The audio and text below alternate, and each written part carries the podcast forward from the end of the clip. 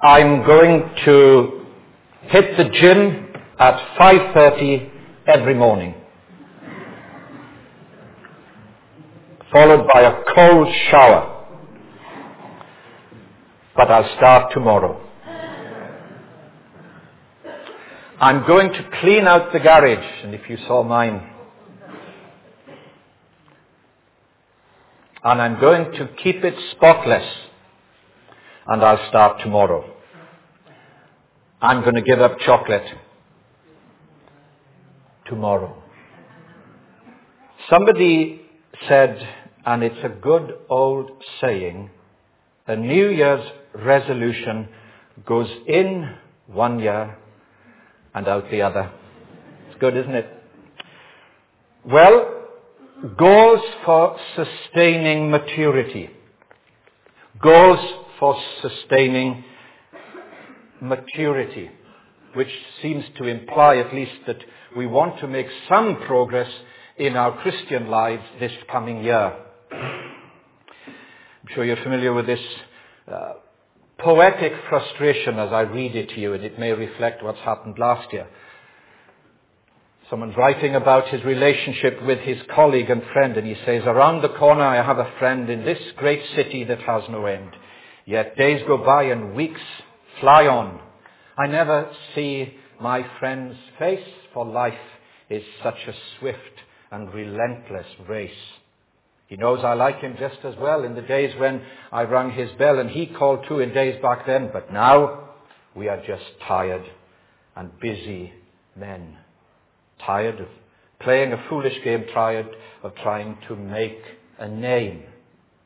Tomorrow, I'll say, I'll call on Jim to show that I still think of him. That tomorrow comes and tomorrow goes. And the distance between us just grows and grows.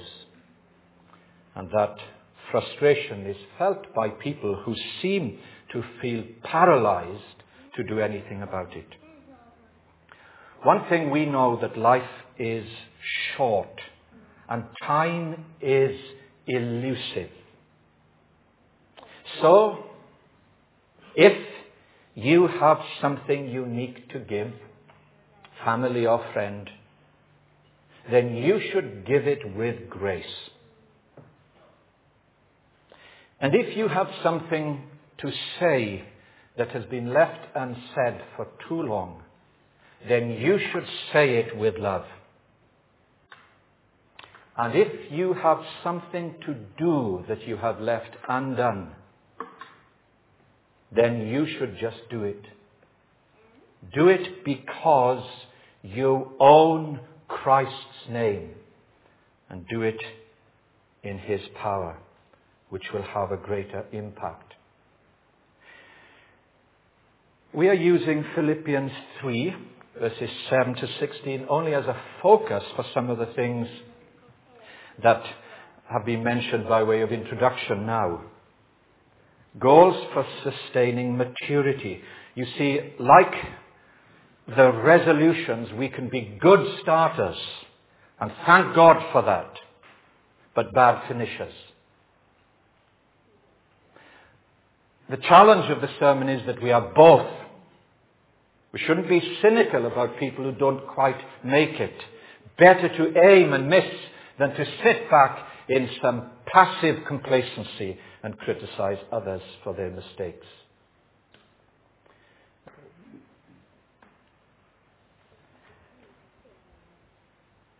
Why is it that many people who confess to be Christian folk and regular at church tend to resist spiritual maturity? Tend to not get involved in praying, tend to leave other people to do the busyness of sustaining church. In all my life, that is something I suppose I will never fully appreciate or understand. Why is it? Let me pose four questions in the light of that in a general sense. Would you consider yourself to be teachable? Would you consider yourself to be teachable? Well, think about it now as you are, and then sometime today, ask someone else. Ask someone else. And see if you come up with the same answer. Secondly, what has God been teaching you more recently? Look at your life in the big picture, but more particular. And is there a practical outcome?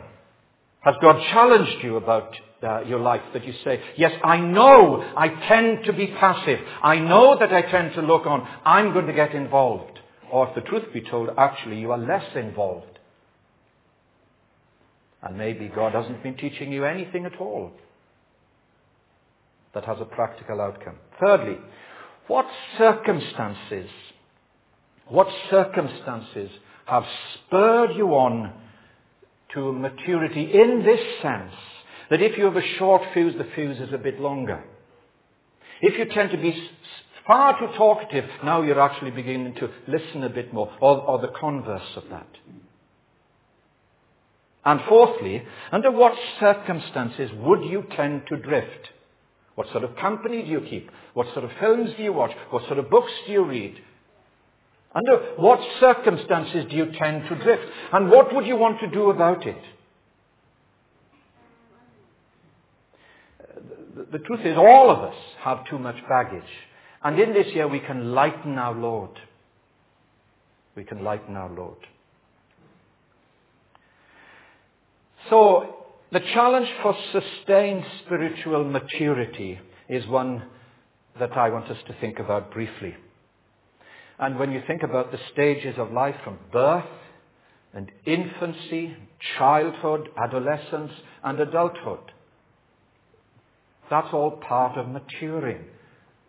The danger is that we can so easily regress and adult people behave like children. So let's look at four items that come out of the reading that enable us to sustain this maturity. And Paul, if you like, like the great physician, uh, is, is prescribing something that will enable us to sustain our faith and our confidence in this coming year. Four things. The first is this. Look at uh, Philippians 3 and verse 12. There's, no, there's nothing more irritating and, and difficult than being in the company of people who give you the impression that they've got it all. And I hope that if you are with such people, then you should say to them, and why is your life so screwed up if you've got it all? Look at verse 12. Not that I have already obtained all this, or have already been made perfect, but I press on to take hold of that for which Christ Jesus took hold of me. The plan is progress, and we are to pursue it. We are to press on. Actually, what Paul is doing is making two admissions of his imperfection. Making progress and pressing on can be painful, challenging, and they can be, and they can be personally disappointing for you and for the people you have to live with.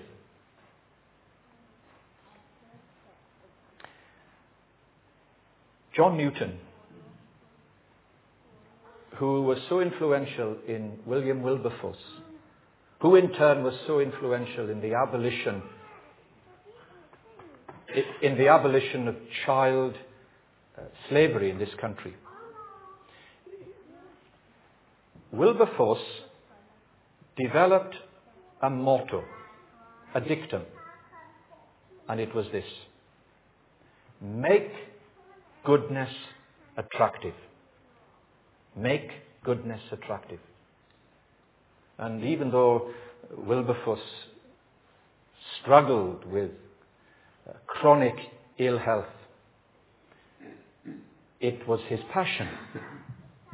It was his passion to make progress and to pursue it. Well, coming back to John Newton, 1725, he was struggling as a Christian.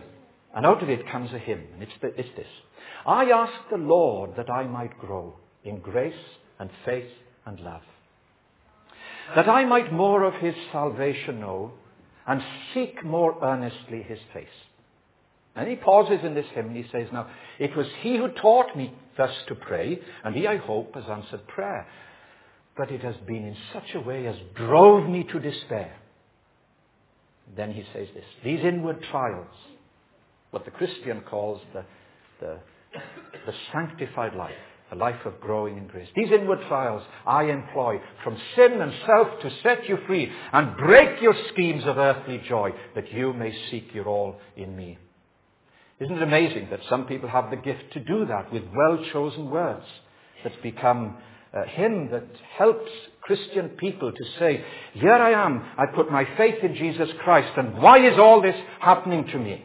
Have you ever thought it might be an answer to prayer rather than a source of complaining? We are not super saints. We have feet of clay. But steady and sustained growth is prescribed by Paul here. Don't put it off. Press on. Pursue the greater and have done with the lesser. The plan is progress. And so Paul says, not that I've already obtained all this or have already made perfect. So all this, the things that have gone, and I'm not perfect. I was telling somebody recently about the great John Stott at the age of 70 at a conference said, my great prayer is that I will not fall on the last hurdle. So when we think about uh, growing in grace, yeah, that's a good sermon for young people. Not so. Retired folk for 10, 15 years, as much for you as anybody else. As anybody else. The second thing here would be this. The past is over. Forget it. Now, this is a bigger challenge. It's because of the way that we are made, the way that I suppose we are predisposed. But, but here it is. What does he say? Brothers and sisters, I do not consider my yes, myself yet to have taken hold of it, but one thing I do. I've got many things to do. Okay, get down to the one thing. The one thing I do, forgetting what is behind, straining to what, to what is ahead, I press on towards the goal. And that's where we borrowed this heading from. The goal, the prize. The past is over. Forget it. Forget it. It's hard to have self-imposed senior moments. You have them and you wish that you didn't. Listen to this. A lady is speaking and she's reflecting on her senior moments and she says, I've had two bypass surgeries, a hip replacement and new knees. I, I'm half blind, can't hear very well, my medication sometimes makes me dizzy. I can't remember whether I'm 84 or 94. And I've lost some of my friends, but thank goodness I still have my driving license. well, there you are. You weren't expecting that, were you? You have senior moments when you think, how could I forget that? And you're disappointed. This is the opposite. You choose to forget. And that's a bit more demanding. So maybe you say it's not possible. I want to challenge that premise. Now, the past is over. Forget it. What is Paul saying here in verse uh, 13? To forget what lies behind. Think about that for a moment. What lies behind. And to emphasize his point, he uses an interesting word about forgetting. It means to be absolute and complete. Think of a race, and that's the an- analogy here in these verses. The race. Once you're in the front, whether it's a marathon or whatever, the lead runner doesn't keep looking back. If you do, you are going to miss the prize altogether. You don't keep looking back. What are you doing? You are focused on that tape. And if it's a marathon, will you actually break through it at all? In our Christian lives, we don't need to keep looking back. And if we are to press on towards an eternal tape, then we must refuse to focus on yesterday. If we keep looking back over our shoulders, either at our achievements or our failures, then we miss out.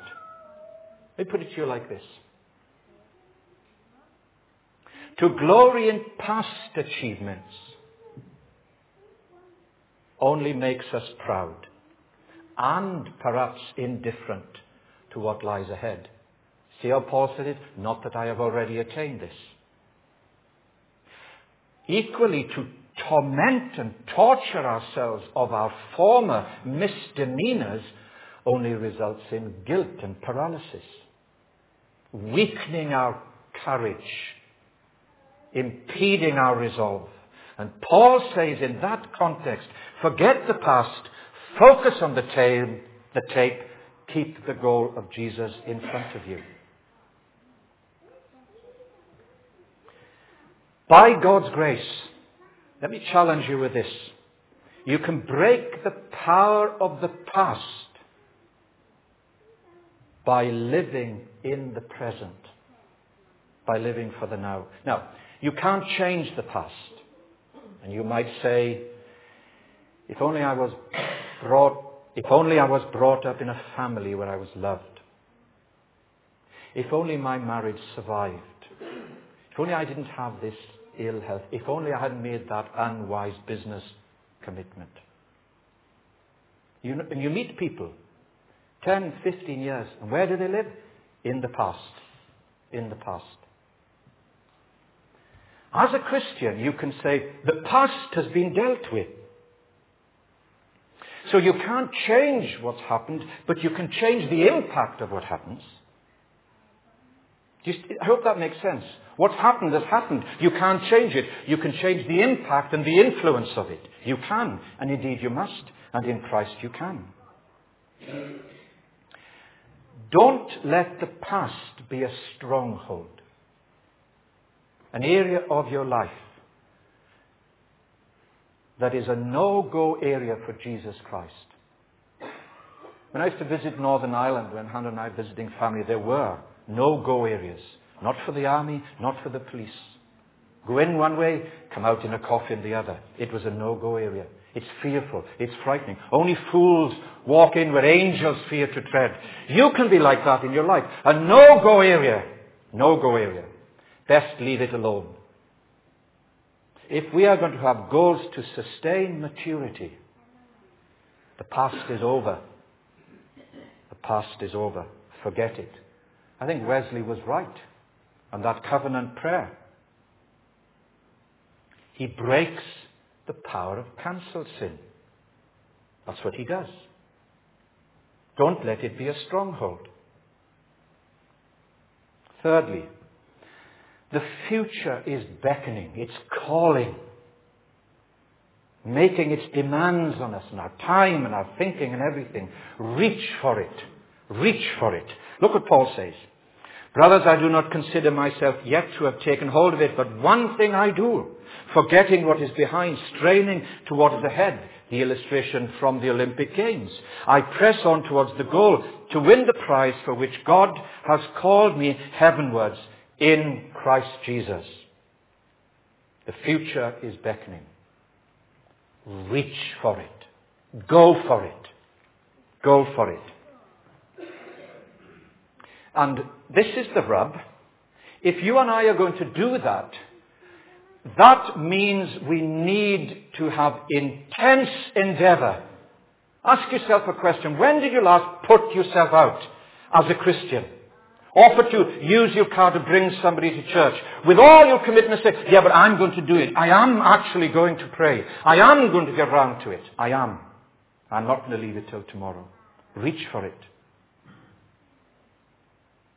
You don't become an athlete by watching videos of the Olympics. You don't. You don't become a golfer by reading all the books. Some of you golfers probably have had some for Christmas. What you have to do is to get out to do the training, get on the golf course. And you do not become a Christian by simply taking things in and do nothing else about it. So there are two extremes to avoid. The first is this, I must do it all. And some Christian people are very conscientious, over conscientious, and, and it's exhausting. It's exhausting. For some people, church life in this church is exhausting. And it's wrong. But the other extreme is this. If I think I must do it all, then I sit back and say God must do it all, or God's people must. And that's just excusing yourself. And that's wrong too. That's wrong too. Both extremes are wrong. But you see how you get this right. This one thing I do. What is the one thing in your life? It'll be different to me, I can assure you. But this one thing. The one thing that is either negative or positive. The one thing to spur you on or the one thing to impede your progress. Maybe a negative attitude. That whatever is happening, your perspective prevents you from growing, from reaching out. Just turn back a page to the famous uh, Philippians 2 that is the source of many hymns and songs. Here it is to get it right. Look at Philippians 2 and verse 12. Therefore, my dear friends, as you have always obeyed, not only in my presence, but now much more in my absence. Here it is. Continue to work out your salvation with fear and trembling. Can I do this? Can I actually do this? And what's the balance? Verse 13. For it is God who works in you to will and to do of his good purpose. And you see, it's not an either or, it's both and. It's both and. We've got one reference. Turn to Luke's Gospel. I, I often think that this has been so misunderstood, this, the substance of many sermons. In, in Luke chapter 10, it's page 1041 in the Church Bible. Just this one reference as we round this off. Luke 10, verse 38. Here it is, the either or syndrome, the spiritual or the practical. Hands on, hands off. Praying or practical. That sort of thing. Where somehow out of excuse we drive a wedge between these. somebody said, well, I'm a practical Christian. I'm a spiritual Christian. Really? And where do you find that in the Bible? Luke 10 verse 38. As Jesus and his disciples were on their way, he came to a village where a woman named Martha opened her home to him and extended the gift of hospitality. She had a sister called Mary who sat at the Lord's feet listening to what he said. But there's work to be done. The, the dinner doesn't arrive like manna from heaven, does it? Verse 40. Martha was distracted by all the preparations that had to be made. She came to him and asked rather indignantly, look, it's, indignantly, it's in quotations, Lord, don't you care that my sister has left me to do the work all by myself? That's the implication. Tell her to help me because she doesn't listen to me. Family bliss. What does Jesus say? It's, it's, it's a real shock, isn't it, in a way? Mary has chosen what is better, and it will not be taken from her. But what comes before that? Verse 42. But only one thing is needed. Of course, the dinner needs to be prepared. Of course, the work has to be done. No one is saying that. But before that, the one thing that is needed to have a clear focus on the Lord Jesus. This one thing. And in your life and mine, we have to do that. We have to do that, whether it's in the kitchen, whether it's, it's, it's, in the office, whether it's in the church. This one consuming thing that is non-negotiable in my life. The future is beckoning. Reach for it.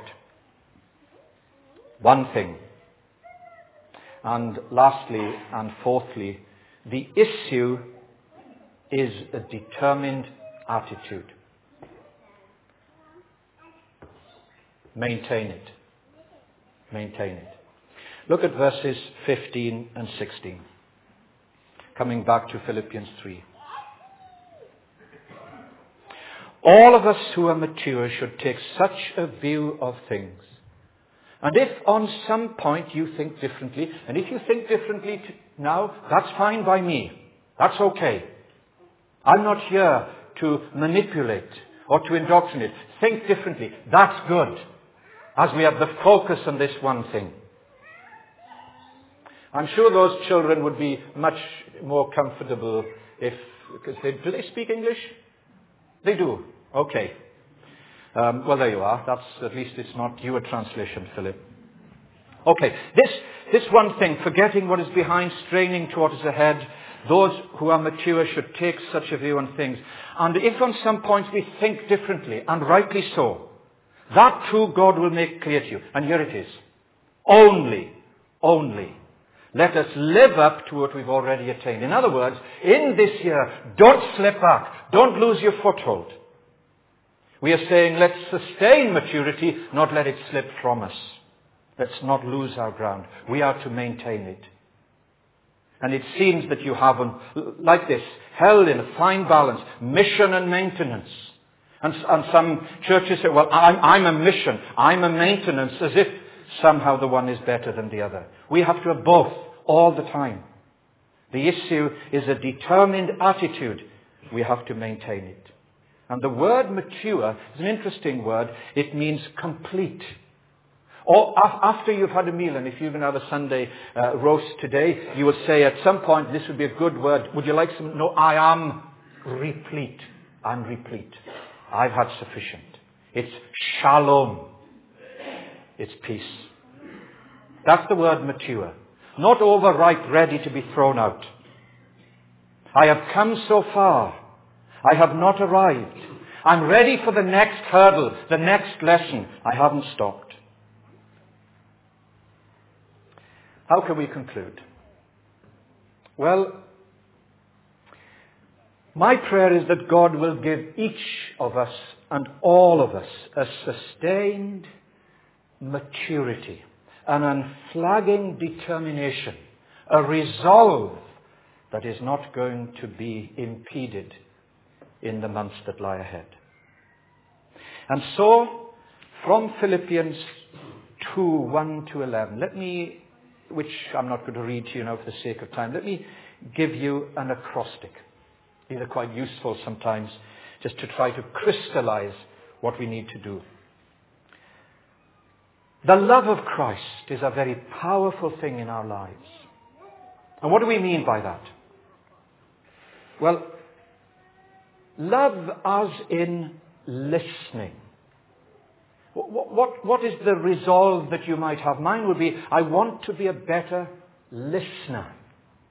I want to be a better listener. And when others are speaking, rather than thinking, yes, I know what you're saying, but I want to say something, that I want to hear them out. That would be a good resolve, wouldn't it? Love is listening when others are speaking. Oh, is overcoming. Overcoming and forgiving others. Isn't it extraordinary we can put up with so many things in our own lives and the slightest irritation of other people and we're annoyed. That's how we're made. But love is to do with listening and overcoming other people's foibles and failures. The valuing, valuing each other. It is an, an extraordinary thing, you know, that people often wait until folk have either passed away or moved away that people say nice things about them. It, it's, it's extraordinary that we, we do that sort of thing. We are to value people while they are with us, not when they've gone from us. My father says, give me flowers when I'm alive. Don't put them on my grave. We should value people. That's love, isn't it? Of course it is. It's not sentimental. It's real, strong, sustained love that does something. And it's not just feelings, but E for expressing. Expressing love in practical ways.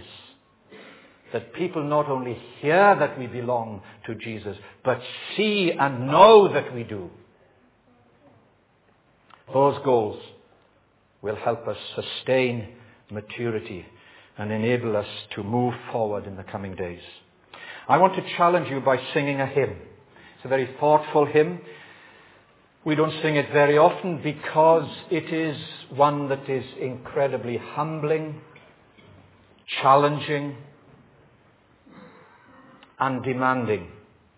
And of course, as you know, it comes out of the prison experience of Dietrich Bonhoeffer, not a great evangelical, but one who loved God, loved God's word, and loved God's people.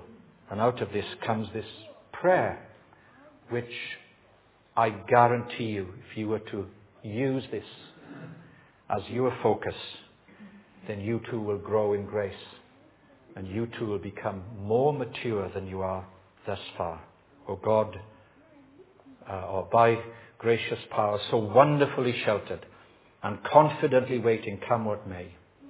We know that God is with us night and morning and never fails to meet us each new day, each new day of this new year. Let's stand and sing it together.